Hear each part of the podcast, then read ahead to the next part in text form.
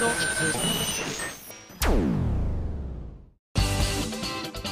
あさみのシンガーソングゲーマー。皆さんこんにちは。こんにちは。今井あさみの SSG329 回目でございます。いやー今年の夏はなんだかバタバタしていましたね、えー、今日も兄様のソロの出演日ということで、えー、私はまだね本番を経験してはいないのですが、えー、かなり私も、え今ドキドキでございます。どうなることやら初めてのソロということで、えー、どういう景色が広がっているのかを確認しに行きたいと思っておりますのでいらっしゃる方はね暑いとまだまだね暑いと思いますので残暑が厳しい残暑って昔ねあれは確か「ドラゴンボール」だったかしらあられちゃんだったかしら書いてあってお母さんにどういう意味って聞いたのを今ふと思い出しましたけれども暑いので気をつけてくださいね。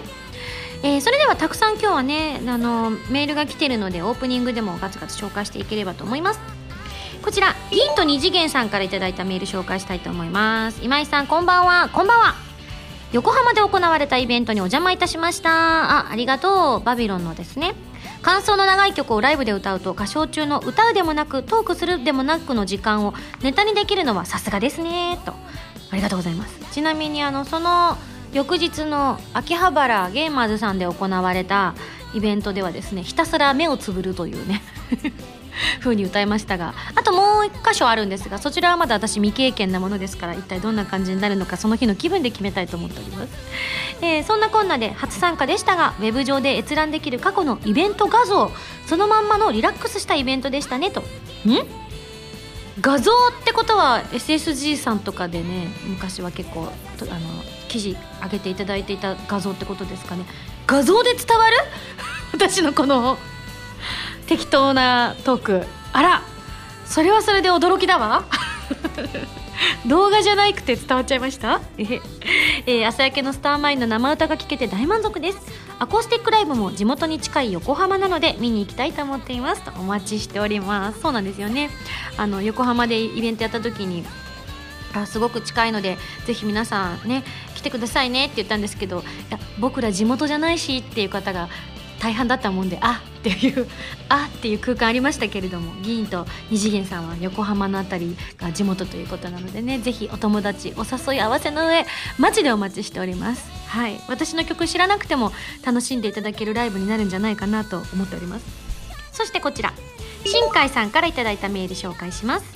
今井さんスタッフの皆さんこんばんは。こんばんは。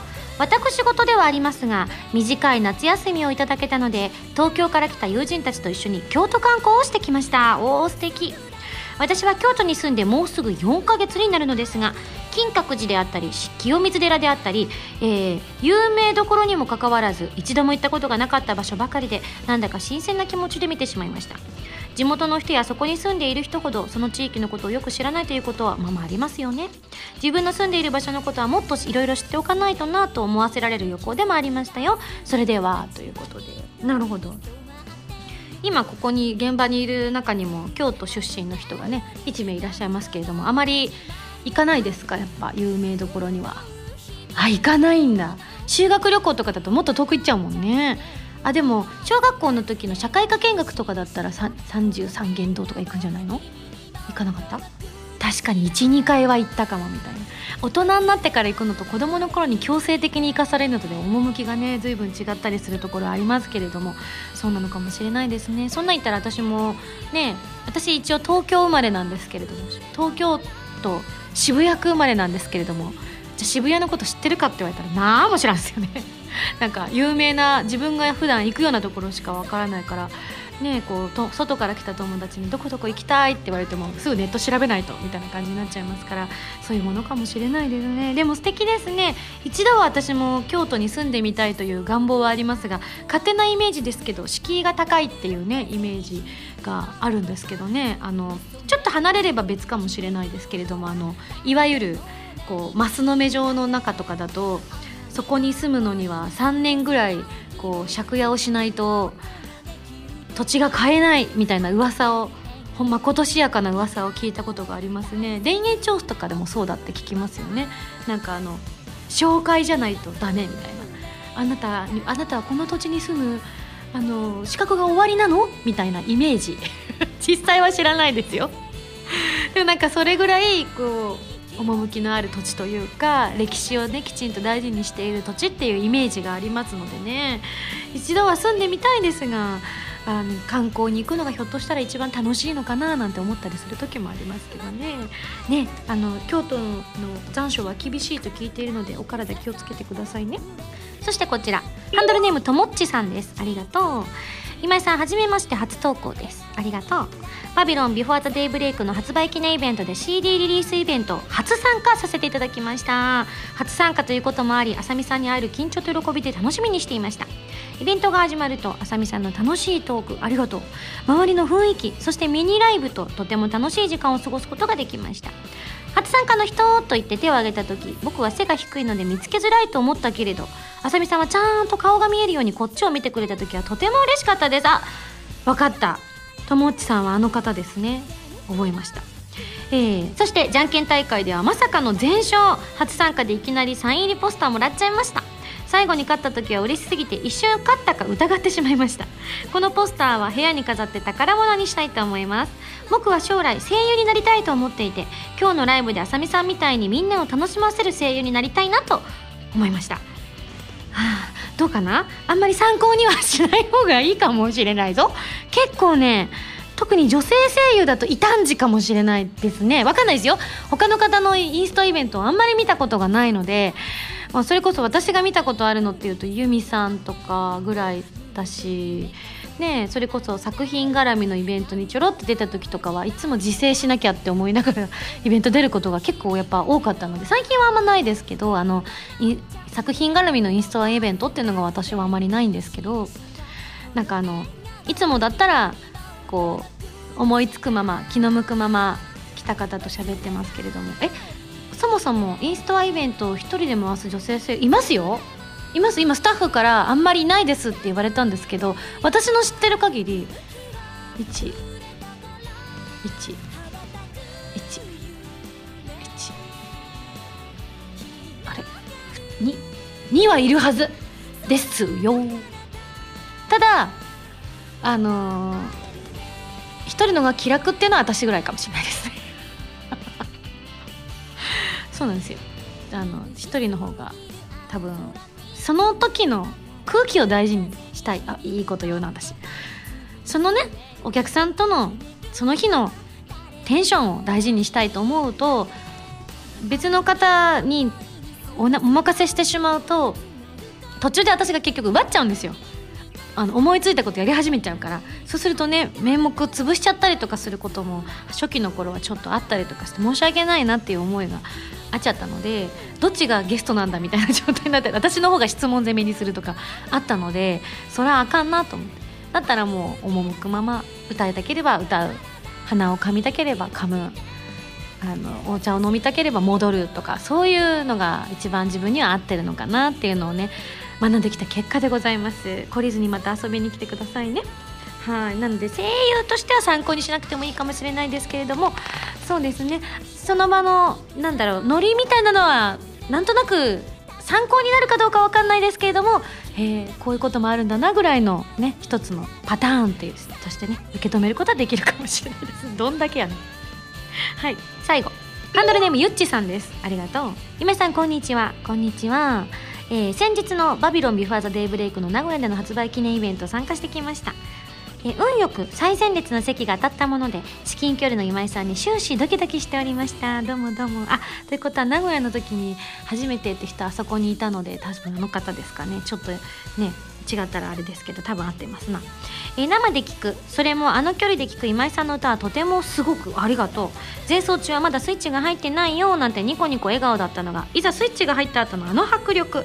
圧倒されっぱなしでした。ありがとう。しかもね多分名古屋の会場はあのスピーカーの関係上ですね多分ゆっちさんが座ってた席あたりはまだあれなんですけれどもあの席によってスピーカーの指向性の問題で声がすごく大きく聞こえる席と音の方が聞こえちゃう席とあと生声の方がよっぽど聞こえるんですけどっていう席があるんですよね。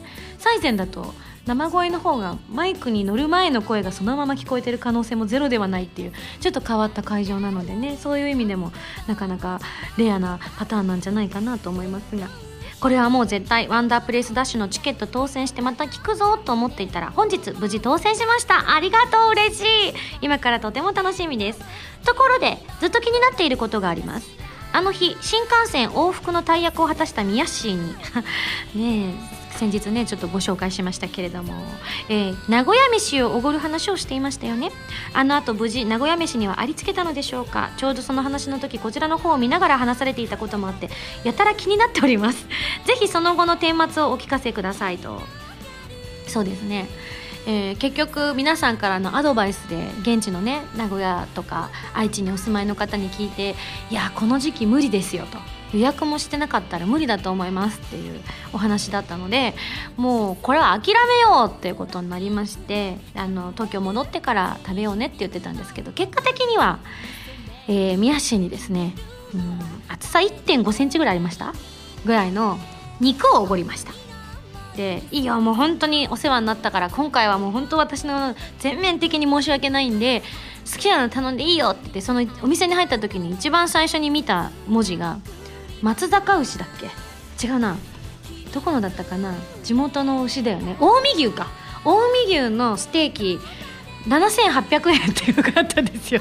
そしたら「これ頼めば?」って言ったら宮氏に「いや今さそれあの新幹線の往復代より高いです」って言われて「あ本当だ」みたいな「じゃあじゃあいいや」じゃああの宮氏の好きなのでいいですよって言って結局ねうん割と良いランチを3人で食べましたね。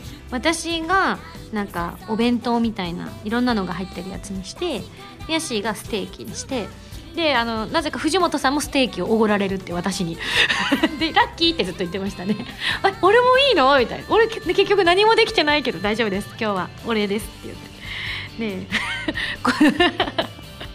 そんなでもここでねきっと惜しんじゃいけないなっていうぐらい反省したの。はい。顛末はそんな感じでね、私的にはせっかくねあの近江牛を食べてもらいたかったんですけどきっとこれを食べていたらミヤッシーが今度は逆に恐縮してしまったであろうからこのぐらいでよかったのかもしれないですね。はいそんな感じでした。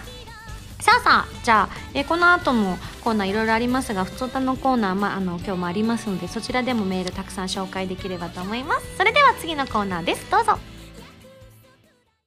カルタイム。このコーナーはリスナーさんから出題される今休みに関するカルタな問題を今休みが答えていくというコーナーです。えー、カルタ M レベル1、ハンドルネームお米大好きさんからの問題です。夏といえば水泳。えミンゴスの得意な英語は？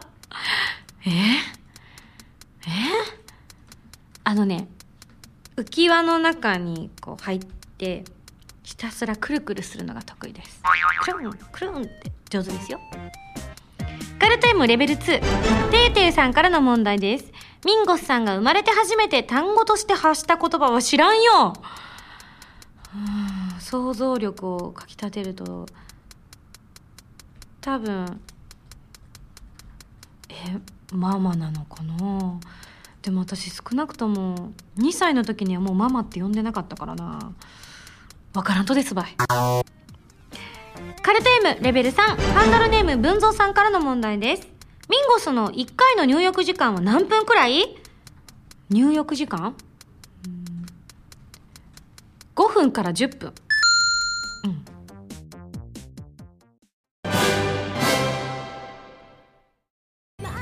今井あさみの15枚目のシングルテレビアニメ「プラスティックメモリーズ」エンディングテーマ「朝焼けのスターナイン」が好評発売中です。アニメ版は動画工房書き下ろしジャケットに加えプラスティックメモリーズノンテロップのオープニングエンディングが収録です。そしてアイラと司のプラスティックメモリーズオリジナルミニドラマも収録しています。DVD 付き版通常版もよろしくお願いします。今井麻美の16枚目のシングル「 Babylon before the daybreak が好評発売中です。新曲「バビロンのほか任天堂 3DS 版コープスパーティー Blood Covered Repeated Fear オープニング曲シャングリラ2015バージョン。SSG のミュージックパズルで制作している「ディープオブフェイスが収録されています。皆さんぜひ聴いてみてくださいね。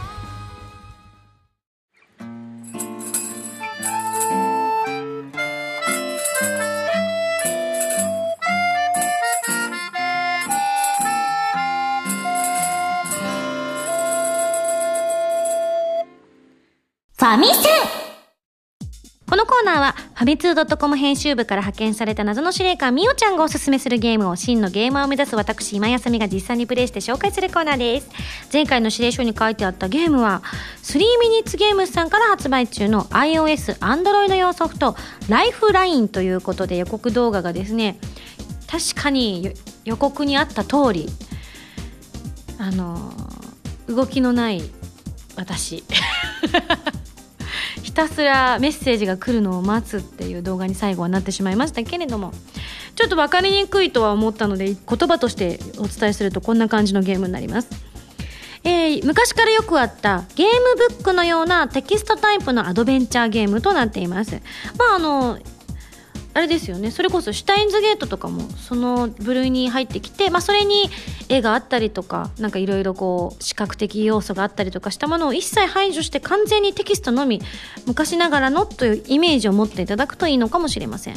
でプレイヤーである私、えー、はですねひょんなことから更新が始まった宇宙飛行士とメッセージを交換しながら見知らぬ星で迷っている宇宙飛行士を、えー、正解ルートに導いていく係ということになります、まあ、見ず知らずの私にこれだけ命を預けてくれるタイラー君もですねなかなか冒険家だなと思いますけれどもまあ、基本は LINE などのメッセージアプリみたいにこう文章がこうトゥトゥトゥトゥって誰かが送ってくれたみたいなタイラー君がピッて送ってくれるわけです。今こんな状況だよって言って。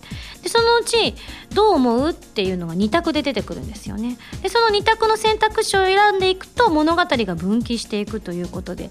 実際に今この SSG のメンバーもですね2人ほどこのゲームを遊んでいるらしいんですけれどもあの分岐しているとやっぱ全然違う内容になってるんだけれども今はあの同じところに行き着いているけれども2人のルートが果たしてこれで正解だったのかっていうのは2人ともわからないっていうふうにね言っていたのでかなりボリューム的にはあるゲームなのかなとテキストならではのいろんな要素が詰め込んであるのかななんて思いますよね。やっぱり昨今のゲームはビジュアルだったり音楽だったりいろんなメモリーをたくさん食うゲームが多くなっている中あの母体のメモリーもねどんどん増えてはいますけれどもそこにこうテキストだけっていうプログラミングってなるとその入れられる容量がだいぶ増えるっていうことで、えー、こうテキストを書く作家さんのやる気さえあれば永遠に詰め込むことができるであろうと推測されるわけですよね。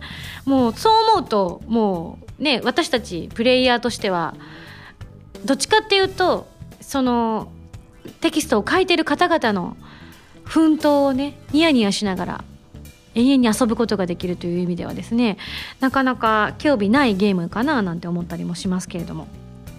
で一番驚いたのが最初ねうっかりちょっと高速モードというのでやってしまっていたので何の違和感もなくサクサクと話が進んでいってたんですが実はあれは2週目以降の人に作られていた2週目以降の人がイライラしないようというかサクサク進めるようにということで、えー、ついている機能であって最初にやる方はできればそれを外してやった方が面白いということだそうです、えー、メッセージのやり取りがリアルタイムの時間実時間に連動して進行しているということでまああの分かりやすく言うと例えばタイラーさんが「ちょっと捜索してくるね」って言った後にあの待機みたいな文字が出てたんですけれどもその間実際にタイラー君がその必死にね携帯を持多分携帯だと思うんですけど携帯を持ったままあの走ってるわけですよ。そうすると走りながらメールを打つっていう高等技術は多分あの今時のね20代前後の若者ぐらいしかできないわけできっと平君はそこまで器用じゃなさそうな空気があったので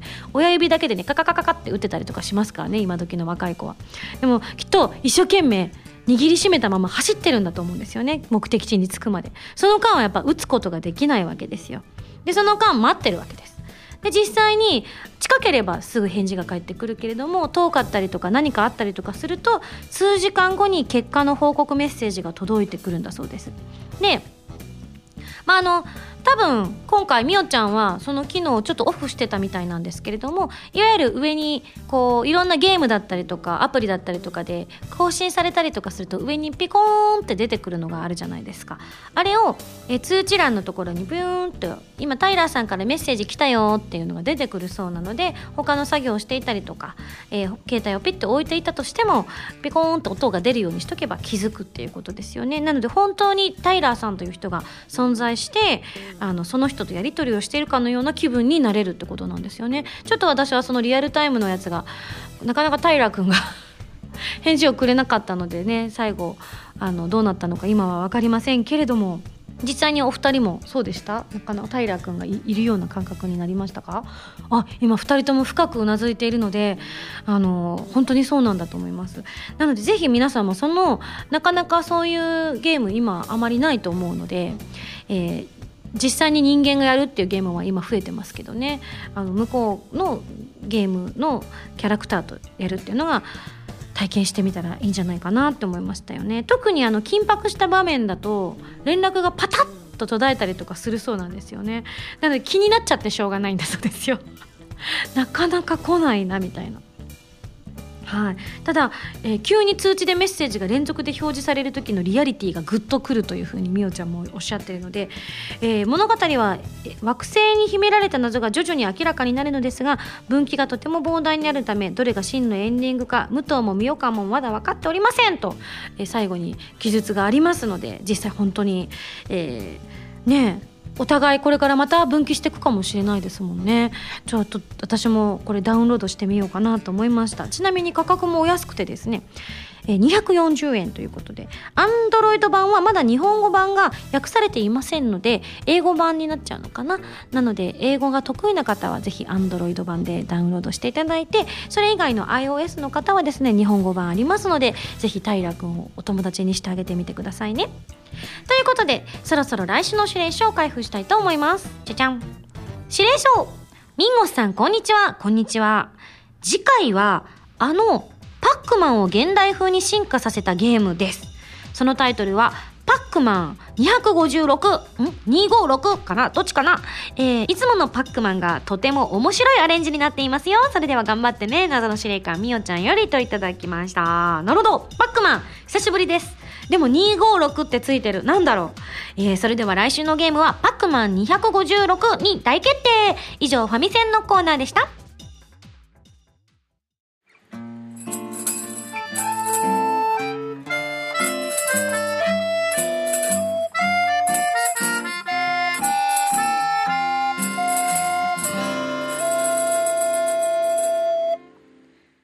スだよお便りコーナー。さあメール紹介していこうと思います。ハンドルネーム満足先生から頂きました。ありがとう。今井さんスタッフの皆さんこんにちは。こんにちは。神戸アニメストリートでやっているシュタインズゲートのコラボイベント行ってきました。中に入ってみるとクリスのコスプレで出迎えてくれてとてもテンションが上がりました。その他にもアニメで出ていた世界がヤバいオムライスやウーパのパンケーキ1分の1の未来ガジェット研究所ゴーカート等メールでは語りきれないほどとても楽しかったです。仕事場の後輩が今井さんが演じているアニメで一番面白いあこれ後輩調べということですが一番面白いということでアニメを見たんですが今ではゲームや漫画を買うほどハマっています。今度発売されるシュタインズゲートゼロもとても楽しみにしています。これからも応援しています。頑張ってくださいといただきました。PS 今井さんはクリスのコスプレをしたことはありますか？ありますよ。SSG でもしましたけど一番ちゃんとやったのは雑誌の取材かな？であの秋葉原の街に行って撮ったんですけどまだその頃の体型がクリスっぽかったものですからわりかし本格的にやりましたね。メイクもいつもより濃いめでやったのが最初でしたね。多分あのカオスヘッドの時に今ね「カオスチャイルド」っていう新しい作品出てますけどカオスヘッドの時のヒロインがあの北村えりちゃん北入りがヒロインだった時に渋谷が舞台だったので、えー、北入りが渋谷で撮影をしたって話を聞いていたのであそういうもんなんだっていうふうに思ってなんか何の違和感もなく普通にコスプレ服を用意されたものをちゃっと着るみたいなのありましたけどね。割と私もあの時の写真はこう普段のメイクより濃くしてたのでよりクリスっぽさが出てたのかななんて思いましたけどね。SSG でやったやつはあの衣装だけ借りてきて顔は自前メイクなものですからあのあんな風におしゃれにメイクできないので顔は私ですね。探せばまだアーカイブ残ってるんでもしよかったらそっちでよかったら見てみていただきたいと思いますがえ神戸でこんなことやってたんですね。知らなかった。いいですね。世界がやばいオムライス。いいな。私も食べたい。ウーパーのパンケーキも美味しそう。へえぜひまだままだやってるかどうかちょっと分かりませんけれどもちょっとね調べてぜひ行かれる方は行ってみていただいたらどうでしょうか。もしくは我が町にもぜひというのをきっと言っていただければきっとスタッフは喜ぶんじゃないでしょうか。要望があったぞということで。はい。そしてこちら。ハンドルネームマリアさんからいただきました。ありがとう。えー、今年の年末は今井さんのアルバムが出ないということを聞いて私はとても重大な事実に気がつきました。何でしょう。今井さんのアルバムの初回版にいつもついてきた次の年のカレンダーもなくなるってことじゃないですか。なるほど。確かに。来年の今井さんのカレンダーがないなんてそんなの寂しいです。毎月めくるのが楽しみだったのに今月なんて特に大変貴重なまる姿を毎日拝めているというのにこれは早急にもう終わりますけどね。早急にライブグッズでカレンダーを作るべきですというか作ってください。今井さんスタッフの皆さんお願いしますと頂いてますけど今決定権のある方がちょっと睡眠中なので何とも言えないですね。起きたらちょっと聞いてみようかなって思いますけれども。あ起きてました？私的には別にいいいらないかなって思っちゃうんですけどね。何よって言われました？カレンダーです。カレンダー。カレンダーが出ないよねって話が今マリアちゃんから頂いたんですけどねカレンダー作るかって言ってますけどあこんなのどうですか？あの普通のデジタルカメラみたいなので私とユミさんが普通にどっか2人だけで出かけてお互いの写真を撮り合ってそれをおのおののカレンダーに使うとかね。ちょっと楽しくないですかそれ？それ会社の金で旅行行きたいだけだろうって言われてどうします？2人で多分行くって言ったら沖縄行きますよ。急にスタッフがやりましょうだって。沖縄行ったらねひょっとしたらひょっとするかもしれないですよね。気分が乗ればねどうなるか分かりませんけれども。ただあのその場合は2人っきりで行きますけどね。いや。はい以上です。まあでもどうなるかはちょっとわからないのでグッズ関係はちょっと私も決定権があまり私にはないものですからスタッフさんがどうするかっていうのをね私も報告したということでまあちょっと皆さんも気になってる方がもし他にもいらっしゃった場合にはです。結構いたんですけどねメールでカレンダーがないカレンダーが出ないって。みんなよく気が付くなと思って。ありがとうございます本当に。私はもう封も開けないままずっとあの棚に入れてますけどね。自分の自分のは飾らないでしょ。さすがにね。自分家に私のうちに私の特に8月飾ってあったら友達が来た時にドン引きでしょ。もうこいつどうしたんだろうって絶対思われるんで。もうそれは私はないっていうのは皆さんもねあの理解していただきたいなと思います。友達ならいいですけどね両親とか来た日にはもう どう思うんだろう。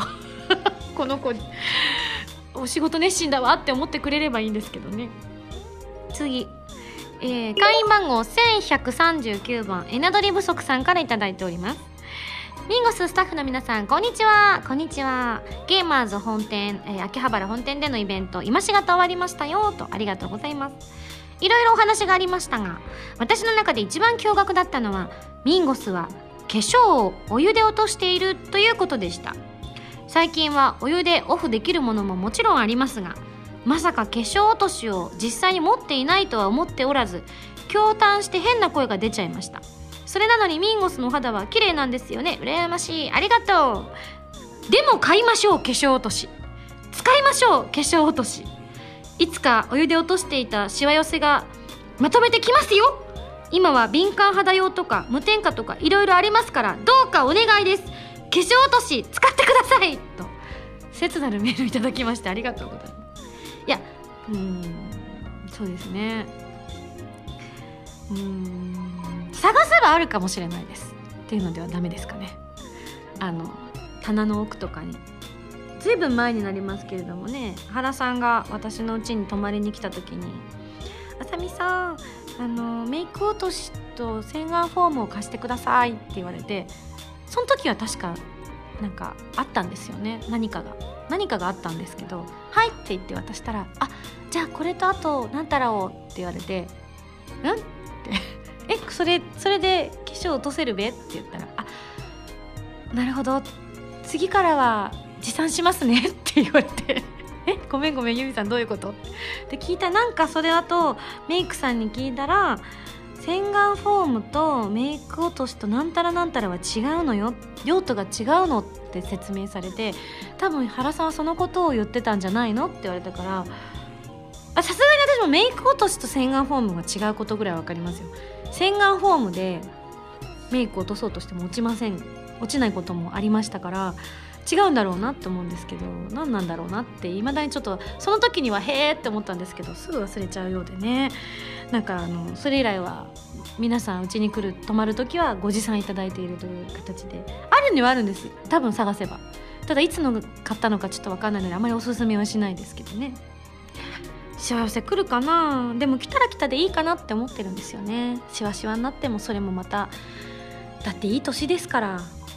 よよくねここまで持ったなっていう思いで今いっぱいなんです。私的には。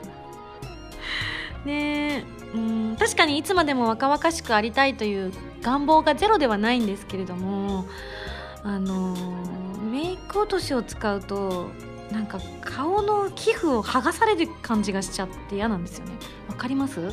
このなんかペリペリみたいな。でちょっとなんかこうさらされる感っていうか外気にさらされる感が苦手で余計になんか乾燥してその後化粧水とかを使わないとダメになるじゃないですか。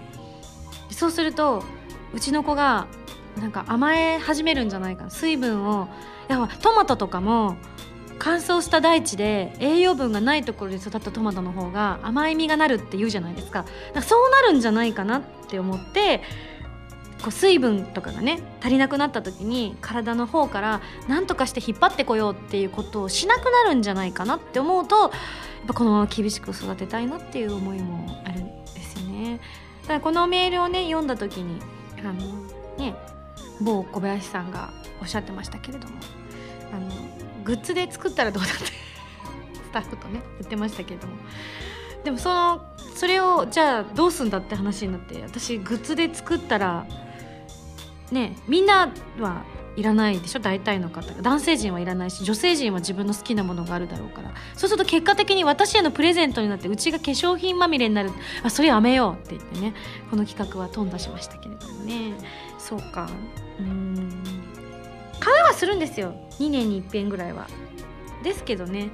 あの結局使わなくなっちゃうのでどうなんだろうなっていう思いでいっぱいです。以上。私からのお知らせでした。続きましてカバディールさんです。ミンゴスこんにちは。こんにちは。オクラはお好きですか？あ好きです。大好きです。かじったらネバネバする緑色のあれです旬のようでスーパーでは何の気なしに買って食べたら美味しかったので衝動的にメールしました。健康に良いようで大腸がんの予防喉や肺などの呼吸器系を守る作用え長時間の運動による筋肉の痙攣を防いだりイライラの解消とその他にもたくさんの効能があるようです。水で洗って醤油をつけるだけでも美味しかったりするのでかなりお手軽でおすすめです。一噛みだとネバネバがないのですがずっと噛んでるとだんだんネバネバしてきて面白いですよ、えー、またメールします。それではまたああとワンダープレイスダッシュの先行チケット申し込みました。当選するかどうかは分かりませんがとても楽しみです。というオクラのメールいただきました。今 CM でねなんか某なんかあのあれは何でしょうね。建築系？保険系？どっちだろう？ちょっとなんか忘れちゃいましたけれども。CM で「オクラは英語なんだよ」なんてやってる CM がねありますけれども。私もあの CM を見て「えー、そうなんだ。オクラって日本語だと思ってた」と思ったけど確かにいつもカタカナで書いてあるもんなと思ってなるほどなんて思ったりもしましたけれども。砂漠の、ね、植物とかなんですよね。確かねオクラってね。砂漠というか。あだからこうねこうお水をこの彼もですよ。彼もお水を貯めるためにネバネバしてね結果ほら水分に溢れてるじゃない。ですか乾燥地帯で育っても中にはジューシーな感じであやっぱいい。んじゃない。かな話はつながってるね全てねオクラ私も大好きですオクラはい。続きましてシュガーピースさんから頂いたメールです。ミンゴスさんスタッフの皆さんこんばんは。こんばんは。私事なのですが先日仲の良かった友人に告白されました。おめでとう。ですが少し問題があります。その相手はなんと同性の友人です。友人が頬をあからめながら「まるくんになら抱かれてもいいよ」私は別の意味でとてもドキドキびっくりしすぎて「おおうありがとう」と言って何事もなかったかのように帰宅。最初は冗談だと思っていたのですがそんなことが3回ほど本気だ。私は一体どうすればよかったのでしょうか。またミンゴスさんには似たような経験はありますか？ということでね。うん。基本はないかな。多分。多分ね。うん。けどシュガーピースさんそれは受け止めてあげた方がいいんじゃないかな。シュガーピースさんはどっちだろうな？男の子かな？女の子かな？同性の友人としか書いてないからちょっと今このメールだけではちょっと計り知ることができないのですが。あでもまるくんだから男の子同士かな。でも悪いことじゃないと思うからね本当に好きだったら考えてあげても別にいいんじゃないかなって思うけど。でもきっと困ったっていうことはそういうタイプじゃないのかな。そしたら傷つけずにはっきりと言ってあげるのがいいのかな。これからも友達でいようねっていうのがベストなのかなって思っちゃうけれども。でもシュガーピースってお名前を付けるくらいだからひょっとしたら男の子でシュガーだからそういう雰囲気がこうにじみ出てるのかもしれないよね。なんて進めるなっちゅう話ですよね。失礼しました。でもねあの別に悪いことではないと思います。素敵だと思います。はい。最後ピザ屋さんです。ミンゴスこんばんは。こんばんは。インスタント食品は随分ご無沙汰していましたが先日ペヤング美味しいから食べてみてくださいと教え子たち計20人以上に勧められたので何があったんだろう。急なブームだね。焼きそばといえば UFO でしょ上皇と思いながら食べていたら本当に美味しくて最近のインスタント食品のパワーアップぶりにびっくりしてしまいました。せっかくなのでこれを機に他にも何か食べてみようかなと思っているのでよろしければミンゴスがお好きなインスタント食品を教えてほしいですといただいております。まあちょこちょこ私の会話にも出てきますけれどももうね数あるいろいろなインスタント食品の中で、えー、同率1位があります。一つは関西風味のどん兵衛。そして、えー、もう一つがカップヌードルカレー味。もうこれは欠かしたくないぐらいカレー味は家に必ずあってほしいですね。常備食として。で関西風味のは大阪に出張に行った時のだいたい夕飯か朝食はどん兵衛ですね。じゃないともうなんか大阪に来た気がしないというか。せっかく食べれる機会があるのにと思ってね。いっぱい食べちゃいますけれども。いっぱいは食べないか。1個だな。1個しか食べられません、うん、でもなんかうん。そうだな。私焼きそばだとあれが一番一番ではないけど今年一番食べたいなって思ってあんまり食べなかったけど食べたいなって思ったのは明太子味みたいなやつが出てたんですよね。買おうかなと思ってやめちゃったんですけどソースが多分明太ソースだったのかな。買えばよかったな。最近見かけなくなっちゃったからもしあれだよっていうのが分かる方いたら是非メール送ってみてください。あそれ UFO だ。明太マヨ！美味しそうだなと思って。食べました？食べてない。誰も食べてない。あじゃあぜひ食べた方感想お待ちしております。あじゃあ私もやっぱり焼きそばは UFO なのかもしれないです。大人になってからは近所のコンビニの都合上お店の一平ちゃんを食べることが多かったんですけどペヤングは子供の頃周りにあまりなかったので実は私あんま食べてなかったんですよね。でうちは親がたまに食べたいって言ってたまに買ってくれるのがあの UFO でしたね、うん、でも最近はねインスタント焼きそばもすごく性能が上がっていてあの味じゃなくてねパッケージの。昔はほんとよく両津勘吉さんじゃないですけれどもこうお湯切りしようとすると中身が全部ザバーって出て絶望するっていうことが私それ両津勘吉の世界だけだと思ってたら私も一回大学生の時にザバーってやってショックすぎてしばらく動けないんですよね。でハッて気がついて慌てて元に戻すんだけど戻した後食えねえよっていうこのね。どうすんだっていう。であーって思うんだけど確かすごい悩んで結局食べなかった思い出がありますね。そんなドジな人いるの？って思ったらいました。私みたいな。多分多分いろんな人がやってるんでしょうね。今はねあのペリペリって剥がすのがあったりとかするのでね便利な世の中になったななんて思いますけれども。はい。えー、以上です。ミンゴスだよ。お便りコーナーでした。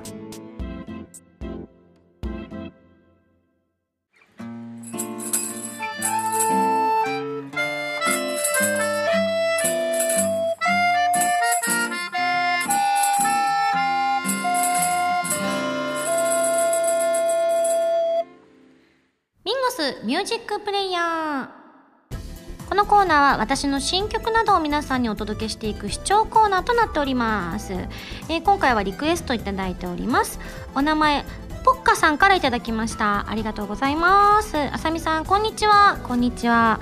今回僕がリクエストするのはリトルレガシーの中に入っているテンダーイズザナイトリスパリングナイトバージョンです、えーこの曲は元の曲も知っていたんですがとても可愛らしい歌い方になっていてたまにランダムで再生してかかるとあれ？これ今井さんのアルバムじゃなかったっけ？と思ってドキドキするからです、えーぜひまだ知らないという方に聞いてほしいなと思ってリクエストしたいと思います。といただきました。ありがとうございます。それではちょっとねあの私も最近聞いてあちょっとやりすぎたかしら恥ずかしいって思うぐらいそんな歌い方になっているので まだ聞いたことのない方はぜひこれで聞いてみてください。それでは「テンダーイズザナイトウィスパリングナイトバージョンです。どうぞわけもなく君が愛しく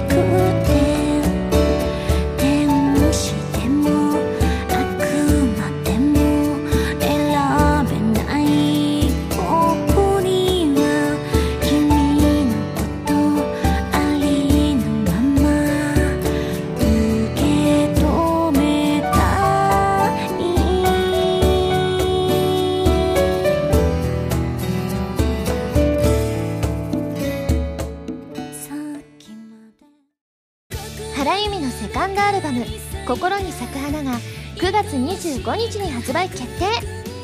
表題曲の「心に咲く花」や私が作曲した「ハートレター」など新曲3曲に加えアレンジ曲1曲を含めた全13曲を収録しています。今の私が詰まった素敵なアルバムになっていますのでぜひ聴いてくださいね。皆さんこんばんは。こんばんは。あ声が聞こえましたね。どうも今やさみです。今日は皆さんどこでラジオを聞いてらっしゃいますか？お家？旅先？物販待機？なんちゃって、えーこの番組は歌とゲームをテーマにお送りしているウェブラジオ今井あさみの SSG です。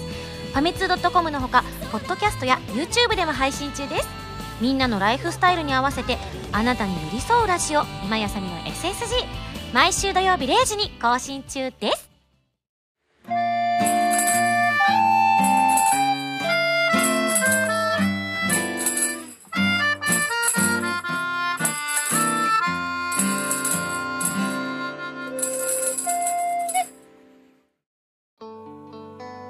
今日はお盆明けなので、えームータンがお土産を持ってきてくれました。これ私すっごい好きなんですよ。あのチップスターの手羽先味。よく新幹線とかでね向こう側に行った時とかに駅で買ったりとかするんですけどブラックペッパーが効いててすごく美味しくて、まあ、普通のやつも大好きなんですけど私はあの普通のオーソドックスのやつをねこれも私も割と家に常備してあるんですけれどもこのブラックペッパーがやっぱいつもと違った味を欲したりとかする時にすごく美味しいんですよね。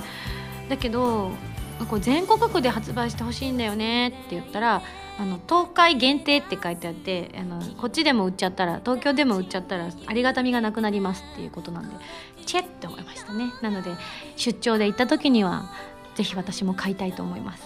あの本当美味しい。しかもミニだから食べやすくてね。結局一袋一人で食べちゃった。ねたくさん入ってたんですけどね。美味しいなやっぱり。さあここで皆さんにというかまずはお一人様にお知らせです。ハンドルネームせつなさん。今井さんからのお知らせです。えまずはメールを読みます。あさみさんこんにちは。こんにちは。今度私の職場のリニューアルが決定しました。商品のレイアウトの変更や新たな商品の導入など現在様々なアイデアを出し合っているところです。しばらくはドタバタして忙しくなりそうですがその先にあさみさんのライブが控えていることを力に頑張っていきたいと思います。ということでいただいたんですけれども今お仕事がお忙しいということで、えー先日のね私のバビロンの発売記念イベントにせつなさんちょっとお越しいただけなかったということをスタッフからねちょっと風の噂で聞きました。実はですね他の方はあのバビロンじゃなくてディープ・オブ・フェイスの歌詞の採用者の方が偶然にもあの皆さんていただけちゃったみたいでせつなさんもチケットを確保してたっていうのをねあの SSG スタッフがもう嗅ぎつけてはいたんですけれどもあの来れなかったということでいらっしゃった方皆様にねあのサインを差し上げちゃったんです勢いで。最初前葉さんがね大阪の会場いらしてたんですけれどもその後結果的に、えー、せつなさんのみお届けできなかった結果になりましたのでもし欲しいよと思われたらですね番組宛てに住所とお届け先の、えーご本名と、まあこちらも実は調べれば分かってるんですが、えーあえて送っていただければそれに返信したいと思いますのでそちらの方にお送りさせていただきたいと思いますので、えー個人宛てのお知らせでございました。お待ちしております。続きまして私からのお知らせです。9月21日月曜日祝日に11回目のソロライブワンダープレイスダッシュを中野サンプラザで開催いたします。絶賛チケット発売中ですので、えーまだチケット持ってないという方はねゲットして遊びに来てください。さらに11月22日日曜日にアコースティックライブ開催いたします。場所は横浜みなとみらいホールということで SSG のブログ私のオフィシャルページなどでチケットの詳細情報載っておりますので遊びに来てください。本当にワクワクしておりますので私も一生に一度の機会でございます。素敵なホールでのライブ来てください。2回目があったらごめんね。多分今のところ企画はありませんので最初で最後だと思って取り組みたいと思っております。番組では皆さんからのメールを募集しています。つおたや MMP などなど各コーナー宛てに送ってください。宛先は SSG のホームページに書いてあるアドレスから題名に各コーナータイトルを本文にハンドルネームとお名前を書いて送ってきてください、えー次回の配信は2015年9月5日土曜日となっておりますね。もうね9月に入って秋が近づいてまいりました。いやこの夏は本当に慌ただしかったなと今でも振り返ってみて思っておりますが充実した1年になっているのではないかと、えー思っております。アルバムはね今回発売がないということを発表させていただきましたけれども、えーアルバムがなくてもライブ三昧でございますので かなりまた慌ただしい年末を過ごすことにはなるのではないか年末というか、えー秋口までがっつり走り続けたいと思っておりますので皆さんも、えー応援していただければと思います。頑張ります。というわけで、えーまた来週土曜日に一緒に SSG しちゃいましょう。お相手は今やさみでした。バイバイ。